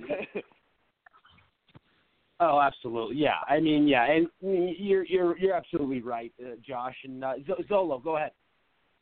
Yeah, my biggest problem is uh, I'm not surprised at all, obviously, because Obama's a traitor and he hates America. Yep. But my Yep. problem with this is very simple. Filling his own why pockets. Is this com- yeah, why is this coming out now? Where were the Republicans? What, why why aren't they weren't they investigating this when he was president? What is wrong? These Republicans are so pathetic And I I'm would not be believe- surprised if guys like Paul Ryan were involved in this, and Mitch McConnell. We all know Mitch McConnell and his wife did a uh, big deal with, uh, I believe it was China, and you know they were involved in a in a huge, uh, uh, you know, uh, scandal. So you can't put it past any of them. They're rhinos, man. They're not real Republicans. Yeah, yeah, and and and I'm totally with that. I'm against all of them, but but I mean at the same time, like if Trump wasn't elected, none of this stuff would be coming out, and that's that's really scary. And by the way, Barack Obama recently said his administration was scandal free. Since he said that, there's been about ten new scandals. This guy should have been impeached after his first year.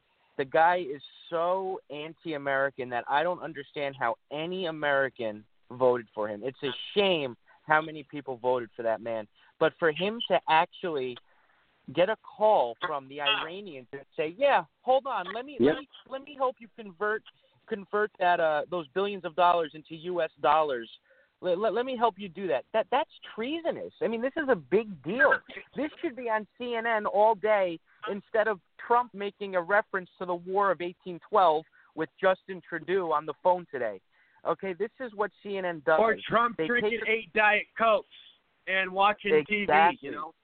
Yeah, the New York Times does an article where Trump drinks 12 Diet Cokes a day and watches eight hours of CNN and screams at the TV. I hope he does. Look, I hope Trump screams at the TV so then he so then he goes on to all of them. These are these people are so gone. But but like I said, my concern is if Trump wasn't president, none of this stuff would be coming out. I mean, look at everything that's coming out. For Obama to say he had a scandal-free administration, it's like Hillary Clinton saying she's not corrupt. I mean, the, the two things couldn't be further from the truth, and they both should be in jail. And absolutely, well, one hundred percent, Mike. I like the way you described it on the last part. But Valerie, you know, you've worked in Washington. You know, you've you've been around all of this. You know, I feel a lot of times, you know, in certain situations, especially with these politicians, a lot of them are actors. You know, they- they're they're acting, and you know, a lot of them, and, and we've actually we've we've seen uh, behind closed doors that they make deals with each other on uh, you know opposite parties and uh but in the in the spotlight when the cameras are on you know it's uh it's a lot of acting but it, it it's it, being authentic in Washington these days is so hard and it's so at times it's so hard to see what's real and what's not real in terms of you know especially with these rhinos in the left i mean that's you know you know what i mean i mean it, it's it's a it's scary it's very scary because you well, know because it's, we don't know who's on our side, who are our friends and who are our enemies, even inside our Right. own party. You know, we Right. need we need to come together, and you know, it's like Right. we're splitting, and um, you know, it's it's not good for us in terms of what's going to happen for the next couple of elections because we've got to. Yeah. But apparently, what I heard today is that we're going to actually pick up like four or five seats in the Senate, and we're going to pick up some governorships, which is amazing. Um, and I think a lot Yeah. of that's due to Trump's success. You know, I Oh, mean, he he yeah. somehow keeps above all of this drama that goes on on CNN and the liberal media, and he focuses on what he's going to do, and he does it. And I just I think it's incredible. And you know what what what really disgusts me is imagine the outrage if this scandal came out with Iran, the billions of dollars about Donald Trump. It would be everywhere. There would be major meltdowns, but Obama does it. Crickets. Uh, you know, nothing to see here, folks. Liberal logic. Uh, I, I mean, it's it's um, the double standard that uh, that that exists is uh, you know it's it's despicable. It's disgusting. It really is that you know we have uh, the left getting away with. I mean, it's all of this. It's it's Joe Biden making the billion dollar deal with the Chinese bank. The buy, you know, it's Obama billions to Iran. You know, filling Obama definitely filled his own pockets. Obama, you know, all of this stuff. I mean, the the net the Netflix thing, trying to control what everybody watches with leftist ideology. It's one thing after the other, man. I tell you. Rory, I mean, I mean, you're forgetting one of the most important how about John Kerry meeting Yep. with Iranians, top Iranian Yep. officials? Behind yes, closed that's doors. The law, the Logan Well- Act committed, the violated the Logan Act. While Donald Trump is treason. president, John Kerry is meeting with Iranians to get the Iranians to pressure Trump to not uh, to not scrap the Iran deal. Treason. John Kerry should be in prison. He should be indicted. I mean, and nobody's this is- even talking about it.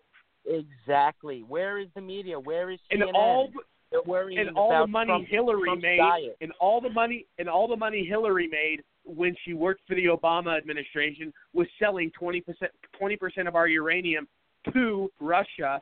And you know, Hillary has also taken a lot of money from the Middle East, and there is you know just crickets about that too. When the left does it, as long as they you know uh, play their whole card, uh, they have the media on their side. It's disgusting, and, and it's disgraceful, and it it proves um, that uh, journalism is dead in, in most in in in a majority of of America. I mean, it's it's all opinions, all fabrications for the most part. It's uh, and it's, you know, propaganda. yeah, yeah. I mean, it, it's it's it's sad, very sad. Um, But there's an awakening, But- man. Wait till 2020. Watch how big Trump's going to win in 2020. He's going to win Oh, bigger yeah. than Reagan did. He's going to win. oh yeah, I'm sa- Big I, he, I will say he'll win 44 states, man. It's going to be a Yeah. massive win. The, the the the America is woke. Everyone is Yeah. waking up. You know, you have the radical left. There's really no Yep. more moderate Democrats. All you have are independents and and Right. wing conservatives, and then you have the far left. The far left, So certain true. places in California that on are gone. before. Yep. Yep, certain oh, places in. New Jersey are gone, New York, they're gone. That's fine. But the rest of America, hardworking America with brains, Yeah. still have working brains, are going to vote for Donald Trump. And here's the best thing about Trump for reelection 99% of the people who voted for him are going to vote for him again. And the people who Yeah. didn't, the Republicans who didn't, many of them will be voting for him this time in 2020. There will be some like the uh like the Jonah Goldbergs and the never Trump morons, but he's Right. going to get a lot more votes, a lot more Yep. votes in 2020. It's going to be a You're- you're shellacking. the media you're- is going to face the music. Oh, Oh, one hundred percent. And CNN ratings, CNN, oh, CNN ratings are collapsing big time right now, badly. Yes. But go ahead, Valerie. I was just going to say he's one of the first presidents ever to not worry about the polls. But, you know, I mean, Obama really measured his decisions based on what the polls were saying, and Trump could care Yeah. less. You know, he does what he thinks he he believes in, and he does what he said he was going to do when he was running. And it's just that I think that's why the people love him so much because he's he's actually accomplishing the things he said he was going to do, and that's Exactly. unusual. And his, you know, his, his ratings are higher now than than Reagan's were. He's got the highest ratings of any Republican president. Yeah, It, it, it, it truly is remarkable. And you know, who would have ever? I mean, everybody, you know, saying that Trump hates Muslims. I mean, look what he did today. He hosts the White House, the Muslims for Ramadan, or however you pronounce it. Uh, is it, is Yes, Ramadan? Ramadan. Correct. Yes. Okay, and and you you're a you're a radical Islam expert, um, uh, Valerie. so you know you know a little bit about that. But the fact that he even recognized it, I mean, the left is crickets about that. The media is not even giving him the credit he deserves. I mean, that's huge. I mean, that's unbelievable. He didn't have to do that. It is huge, and it's very, very important because he's he's really taking away the credibility that the left is trying to have by saying that he hates Muslims. I mean, that he's Yep. taking every step to show that he doesn't hate Muslims. He's just trying to to protect the Americans, um, to protect Right. our country from you know from any more terrorism, and that's his job. Right. No, I, absolutely, one hundred percent. And you know, it's um, yeah, especially with all the hot, hot you know, the the hostility and the the, the confrontations and the the outrage with Muslims in our country right now, and the fact that you know he he's giving them all this recognition. I hope they appreciate it. I hope a lot of that, that their community, you know, really, uh, you know, puts you know puts this together and understands. And uh, you know, uh, more people will wake up, obviously, uh, from that religion by seeing this, which is which is a good thing. But uh, real, real quick know- though, just one second. I'm, I yeah, mean, go I'm ahead. reading right now. I'm reading right now. Uh, liberals' responses, and they don't. They're not even giving him credit. They're just saying he's just doing this for for a good headline. In two days, he'll go back to attacking Muslims. Uh, you're never going to win with these people. People I know they'll always gone. make up a, f- a narrative that uh, suits them, that they think they can win off of, that they can paint Trump in any bad way they can, that he's the villain no matter what. He could cure cancer, and they still say, "I want my cancer." That's what they tell him. I want my cancer, Trump. Give me my cancer back. Like they would find whatever way to fight with him they can. Yep. And the Like, thing I is, the you- thing is, I I say uh, I'm starting to say now Trump shouldn't even go for the Democrats try to get their votes. He should go for the few Democrats that are moderates and go strong for the independents and obviously his base and the right wing. He shouldn't even go for he shouldn't even make an effort to these people because it's not going to work. They're too far gone. There are a few moderate if he, Democrats if he that'll cured come along. AIDS, if he if he cured AIDS, they they would find a way to fabricate the story and say, oh, you They would know, say, "What well, about diabetes?" yeah, exactly. I mean, it's never, it'll never I- ever be enough. it's. But I it's also like, I mean, to I can't. You know, uh, he's, he's made a, the Go ahead, president Valerie. has made a lot of headway with the black Yes. community because this Oh, is the lowest um, um, unemployment rate ever, and I think he really is bringing them over to the to the Republican Party, showing them what has the Democratic Party really done besides continue to give out handouts instead of hand up, instead of giving jobs so that they can do it themselves to keep them under wraps, you know, under the government thumb. And I think that there are, you know, black Americans are seeing that, you know, the Republican Party is, is much better to them than the Democrats. And I, my hope is that through this uh, this event that he had uh, for Eid, for the Ramadan, um, that the Muslims will see the same thing. Right. Absolutely. One hundred percent.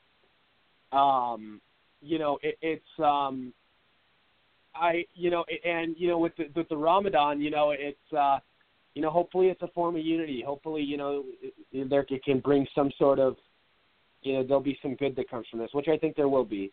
Um, I do want to mention though, you know, this whole Mueller thing is getting a little bit outrageous, but too outrageous actually, and I'm I'm getting upset about it, and uh, so is every other Trump supporter and uh, everybody else that cares about honest law and order and uh, you know the truth, because this is a total witch hunt. Uh, now Mueller is trying to get phones, uh, having witnesses turn over their phones. Um, you know, Rudy Giuliani has said that Mueller's team is trying to frame the president, which is not surprising. Um, you know, there is so much malicious um, hostility, uh, the mentality out for this president. They want to get him any way they can, and it's getting to the point of absurdity. I mean, I, um, it's, uh, you know, it just goes to show, uh, you know, these these people are vultures that that the, the, the Mueller and his cronies. I mean, they are they are rats. They are just filth. Like they are they are just the dirty of dirty. But I don't understand why are why is this Mueller investigation continuing? I mean, I think it's been pretty clear for many months now that Trump didn't do anything wrong. There's no Russia collusion. So why why do they still have taxpayers' money to continue this investigation until they actually find something? Why doesn't Right. he shut So- it? I don't understand why it can't be shut down right now. Exactly. But the reason why it's still going on is because the left, the uh, Republican establishment, and the deep state have all aligned and they have one goal in order, and that's to bring down the President of the United States. It's not going to work, but they're not going to stop. They are not going to stop until something drastic changes, where meaning the maybe the Attorney General, uh, the DOJ, you know, whatever, shuts it down, does something because they have one goal. Donald Trump is a threat to them and a threat to all their policies, and they want him gone. They want him out. So, and by the way, all these people, these never Trumpers that say Robert Mueller's a Republican, he's a good guy, he was a Marine. All you need to know about Robert Mueller is when he started the special investigation- special counsel to to investigate Trump and Russia collusion, he hired 13 Democrats. Yep. One or two of them are huge Hillary Clinton uh, Foundation donors. That's literally all you need to know. That's all you need to know. I don't get what the debate So debate why is. are the It is Republicans stopping this? because know. yeah, exactly because they're traitors. And Paul Ryan today, Paul Ryan today said that the FBI did nothing wrong by spying on the Trump campaign. So wait a minute. Su- so the he's such a Republicans, he is such a dirtbag. I can't stand that piece of garbage. So let's so let's so let's understand this. So Donald Trump was spied on by Barack Obama, who used the FBI, the DOJ, and the CIA, who weaponized those institutions to bring down a political opponent and spy on him to try and prevent him from being the president of the United States. But the Republican Speaker of the House says, "Hey, Paul? it's all good, Oh. man. It's all good. This is a joke. This is who Donald Trump has to work with every day. He has I'm just so as glad much Paul as a Ryan's fight. retiring. Yeah, he has just as much a fight he has with the left as he does with the right. These are these are people that are against them, and we need to get MAGA Trump supporting candidates to push his agenda. These people have to go. They do. And you know, it's Josh. Your thoughts? Yeah, you know, I just gonna wait until the 2020 election because this isn't gonna be a, um, you know, a oh a candidate everybody doesn't like versus a candidate everybody doesn't like. If you know, for the majority, it's gonna be a a president who has done all the things he's promised plus more, and no matter where you stand politically on either aisle, all these good things for the country that have nothing to do with Republican or Democrat, you're going to have to choose versus that or someone who's basically saying Trump's a bad person. Okay, prove Right. it. That doesn't make any sense. Like, uh, let's be serious here, you know. And this whole investigation is just stop spending my damn money on on bullshit. like this. Seventeen million to be exact. They didn't do anything Seventeen million of taxpayer dollars. Oh my gosh, that make it makes me freaking sick. Go ahead though. Continue. I'm sorry. Yeah, I mean, you know, it's it's it's just it's, it's disgusting, and you know, and we have all the the thing that drives me nuts is we have all those those Republicans who are more in the middle that. Well, you know, just shut your mouth. If you if you don't have anything nice to say, don't say it at all. What did your did your mom never teach you that? Like, th- you know, damn. Like, let's be I used serious to, here. I, I used to think they were in the middle, but now I'm starting to realize they're on the other side. There's no excuse for what Paul Ryan said today. There's no excuse for who I used to like, Trey Gowdy, what he said. He said Trump should start acting like an innocent man. Well, let me tell you something, Trey. An innocent man doesn't bend over and let a, a, a- corrupt witch hunt of an investigation attack and smear him looking for a crime that doesn't exist on a daily basis. An innocent an innocent man who happens to be the president of the United States stands up and fights for himself and says he didn't do anything wrong and it, and attacks these deep state sick evil people and these republicans are on the other team there is no excuse trey gowdy i used to love the guy but he's Yeah, all we talk, talked about this. no action Yep. We talked about this yesterday, Zollo. Remember? I mean, Gowdy was once a great patriot, but now it looks like he's turned to the dark side, and he's a part of the establishment and swamp. He's he's turned into a Jeff Sessions. I mean, I mean, I mean, how can he say that Trump needs to start acting like an innocent man if he's innocent? Jesus if he's Christ. innocent, what do you want him to Jesus do? You want him to huddle in the corner? Yeah, you I want know. him to huddle in the corner? I'm sure Trey Gowdy. If I'm sure if Trey Gowdy was being framed and and had a whole investigation against him, trying to find crimes he didn't commit, I'm sure Trey Gowdy would hide in the corner and not say a little word. This is BS. Right. He's a soy boy Republican. He, he actually, actually, I think all these people are leftists. There's no excuse at this point why they are betraying this president because at the end of the day, when they are betraying this president, they are betraying the American people who overwhelmingly voted for him on the Republican side. So there's no excuse at this point. Right. No, I, I hear you, and I, I want to, you know, I want to play a clip. There's a, there's a big thing going on. You know, another story out today. You know, ex sailor is suing Obama and Comey because basically he was. You, got to hear this. He was he was basically uh, kind of the fall person and kind of the person they tried to distract. Uh, and tr- you know, Trump pardoned this guy, but Comey and Obama tried to put some sort of distraction on this guy to take away from the Hillary investigation. There's a whole story behind this, and it's quite it's quite fascinating. It's crazy. Um, but here's the clip. It's um, two three. A former Navy sailor is seeking justice by suing the Barack Obama administration, claiming that Hillary Clinton was treated better than he was. Kristian Saucier famously is accused of mishandling classified information, just like the former Secretary of State.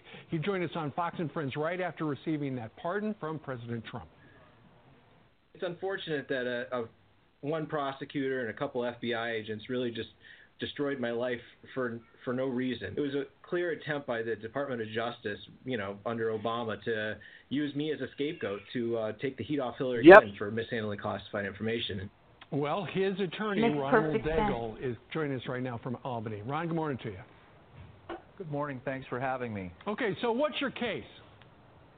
Our case is going to be pretty straightforward. We're going to highlight uh, how Chris Saucier was treated as a common man right. and as a politically motivated uh, prosecution. We're going to show how Chris was treated, and then we're going to compare it to the IG's report when that comes out.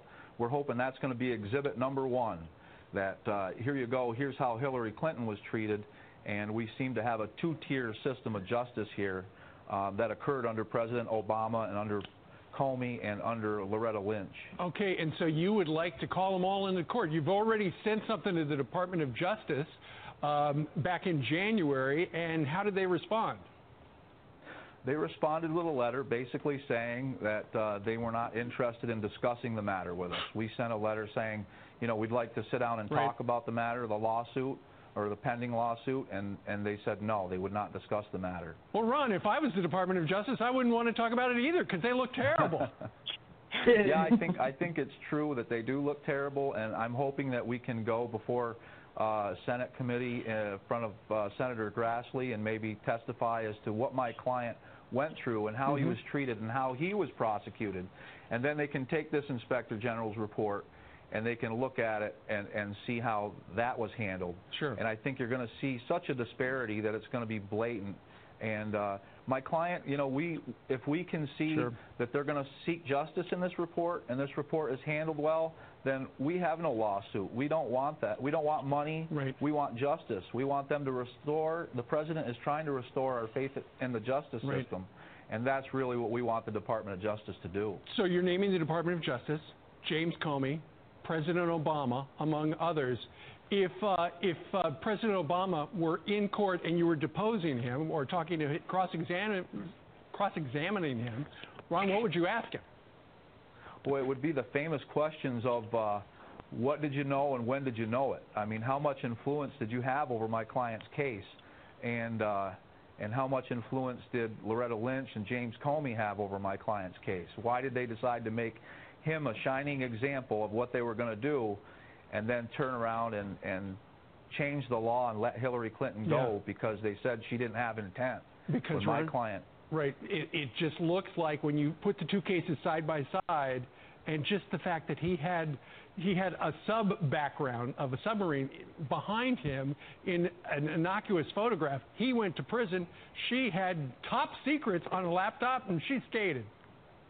Boy, that's true and well spoken. That's exactly what our case is going to be about. All right. Well, we uh, famously know the story uh, too well. Ronald Daigle, uh, Chris Saucier's attorney. Sir, thank you very much for joining us today. From I mean, Jesus Christ. I mean, that's. I mean, it, it just goes to show. I mean, that's it, it's um. That the, the I'm just at a loss of words. I mean, the Politics the- the- over justice. I know. I mean, the, the fact that the Justice Department and the FBI and they're very silent about this. They're they're embarrassed because they know that they got. I mean, this is something that they're. This is a shitstorm. This is just one of many shitstorms that's going to be coming out every day. Like we've been hearing about a new uh, scandal every day from the FBI or the Justice Department from when Obama uh, was in there. I mean, it just keeps it keeps coming and coming. It's like a. I mean, it's like sit back and grab the popcorn. Yeah, and, and I'd like to say, in in in regards to Hillary Clinton, you know, I I used to think that it's like, you know, dude, I really don't care whether or not she really goes to jail, whatever. I just don't want her to be president. oh, president. come on, But dude. The more I got, dude, yes, the, you do. more- Everybody does. No, but here, no, no, no, no, no. Here, I'm gonna, I'm contradicting Justice myself. needs to Don't be worry. served.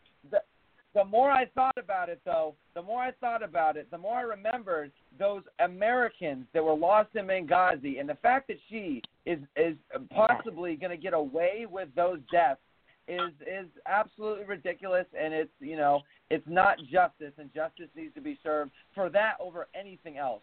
She is responsible for those lives. and, Amen. you She know, should, needs to be held she should get the death penalty. She should get the death penalty, but she ne- obviously she'll probably never even see prison.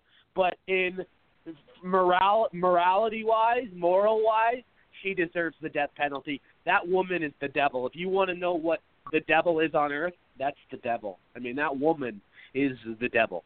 There is no other way to describe her. Uh, she is as evil as they get. I have never seen anyone more. Uh, I mean, this one I, I can't even describe it. I mean, ugh, I the stuff that she has gotten away with, and the fact that she keeps opening her big, loud, annoying mouth. Just shut up already. God damn. I mean, I'm, I'm just tired of it. Um, but you know, and and it just goes to show that everyday citizens, normal citizens like you or I, do stuff like what Hillary Clinton does, we'd be in prison and jail for a long, long, long, long time. This guy barely did anything, and they tried to ruin his life. You know, and you'd think that she would go away and be quiet just because, ooh, I got away, you know, I got away Right. with that stuff. Let me go be quiet for the rest of my life and, you know, maybe write a couple Right. books, but don't do it, you know, don't stay in the limelight.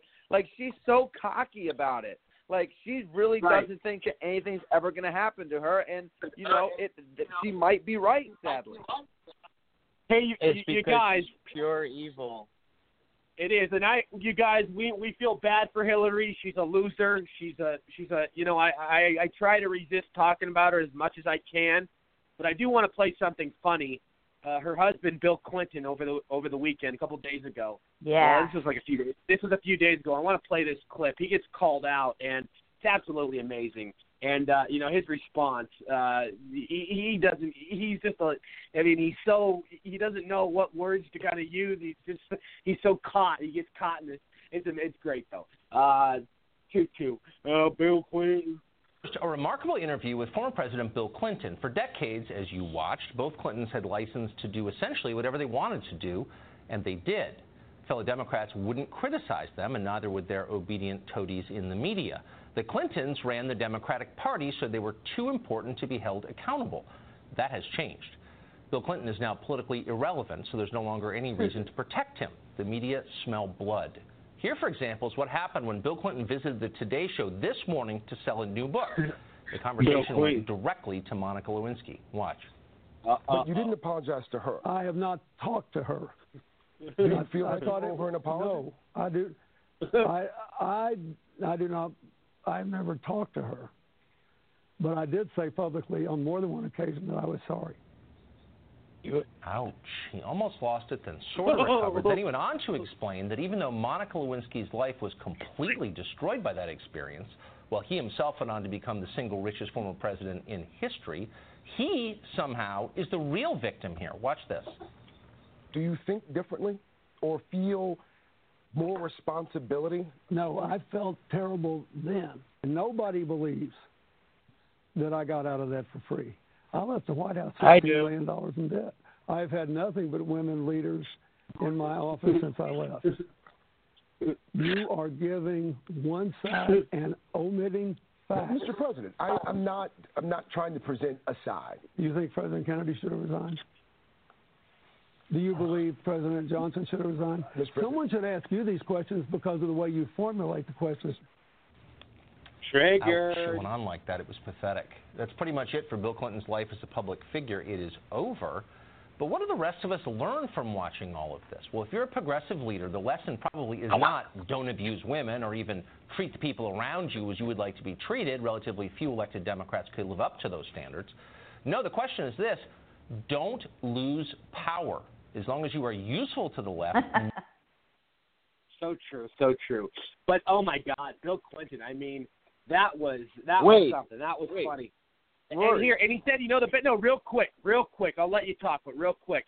He said he left. The funniest part was he left the White House sixteen million in debt. Yet now he's worth a half a billion dollars, five hundred million dollars. So yeah, buddy, you really have a tough life. Shut the fuck up. Uh, But go ahead. I'm just, uh, I'm, I, Bill Clinton didn't lie when he said he didn't talk. He hasn't talked to Monica Lewinsky. He's right. he only burnt her with cigars. Yes, So, and he tasted don't- it too. Yeah. So, and by the way, yeah, that whole story, that whole story. We won't get into that, but yeah, we we know the cigar story. Yeah. So, um, yeah, I'm not going to talk about that. Believe me, the guy looks like a freak. I don't want to talk about him. Um, and he was he was like his, looks, that was like his daughter's age. he Like- actually like looks. He, uh-huh. I'm act, I'm going to get in trouble for this, but he actually, I've seen some pictures of him recently where he kind of looks like like very sickly, like an AIDS patient. Man, he really looks bad. Right. But um. Right.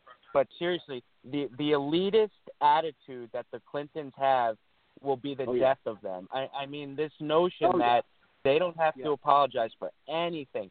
They're just so innocent. Dude, you're literally worth like six hundred million dollars. You have a Clinton Right. Foundation that funnels money that was supposed to go to Haiti, and you took it and used it for your daughter's wedding. You are an evil, Right, exactly. corrupt man, and your wife Exactly. is probably the devil. So you should really exactly. count your blessings that you're not in prison, and you should be, you know, you should be grateful that there's only one reporter in your whole life that gave you a a semi-hard question. That wasn't even a tough interview. That's the hardest question a liberal like Bill Clinton will ever get. Ex- exactly. We got a few minutes left. Um, I do want to mention a few more things though before we go. Uh, God, God help us, but Howard Schultz from Starbucks stepped down as CEO, and he's rumored to be running for president. And he's a leftist like the Clintons, and uh, you know he's a billionaire, um, as we know. Um, but I don't think he has. A, I don't think he has a chance against Trump. But then again, uh, he ha- Howard Schultz is planning this big this presidential run apparently, but we'll see. And I I have sources uh, that I talked to earlier today, and uh, they'll be attached to the media company. But this these are people out of Texas that work in the GOP, and Ted Cruz is going to most likely be running in 2020. And this is coming from inside sources, and I'm not even kidding. And and we see Ted Cruz acting all friendly with the president, but now I'm beginning to think it's all a stage act, and he's uh, totally against the president. I have uh, not heard that, but if that's the case, he'll get destroyed. I mean, so He will. He will. It, it's going to come out, but you know that is, and I, and there's going to be reports about it. But I'm I'm hearing that that the people that work around him are preparing for a 2020 bid. really, That's a because I would more expect I would expect more of like um like a Jeff Flake, somebody like that. I don't know. We'll see. I don't know. I don't know either. It's just it's it's it's it's possible. It's a strong possibility. There's no confirmation, but it's a strong possibility. It was what I was told. Um, he'll get because, he'll get massacred. It's Yes, a shame will. because he could have a future. But if he wastes it now, I think It would be you know, stupid he'll- for him to do this. I agree. He would Rory, if he would ever Yeah. if he were to actually do this, he would Right. not even be reelected as senator from Texas. Texas never, will go ne- hard for Trump. Texas Never. will go for I- Trump instead of Yeah. Cruz. Believe me. Right. I see like a John Kasich or a, a Jeff Flake, you know, destroying their reputation and running uh, in the Republican Party, and they have no chance. We know that. But we have a, we have about a minute left. We have about a minute left. I just want to say real quick the August recess. Uh, you know, they're they're not going on recess this year, so they're going to get a lot accomplished in the Senate and over in D.C. in the House. They have to. Um, you know, and we have a lot to get done uh, and I'm glad that Trump is holding them accountable for that. Um, the Google the Google censoring conservatives is a big issue I wanted to get to today, but we're going to get to a whole segment on that tomorrow. But Google is uh, in a, a, a lot of some controversy right now because uh, even Devin Nunes is recognizing anti-GOP searches and stuff, and you know they're doing some shadow banning and just crooked stuff with you know how leftist Google is. But um, they have too much power. yeah, they do. It's it's scary too, every- everybody. But everybody, Valerie, uh, Valerie, I will have you back on tomorrow. Um, and um, Mike Zollo, and Mike Zollo, as always, will be back on tomorrow. Josh will be back on tomorrow. Um, All right, bro. I want to thank their. I want to. We're, we're out of time, unfortunately, guys. But um, there's a few things that, that I didn't get to today that I'll get to tomorrow, and I promise. I want to thank everybody for tuning into the Rory Sauter Show. Uh, please visit thedonaldjtrumpstore.com. Again, that's thedonaldjtrumpstore.com. Um, you can visit me at rorysauter.tv. Again, that's rorysauter.tv. Um, and you can there's stuff there about all my businesses and, and stuff I'm doing, and I'm coming out with my new news media site, the Next Gen USA, uh, very in the next couple weeks, which we're very excited about. Um, I hope you all have a blessed night. Um, you know, thank you all uh, for tuning in again. Uh, I'm Rory Sauter. Uh, God bless you. Uh, we'll see you all tomorrow. Uh, cheers, everybody.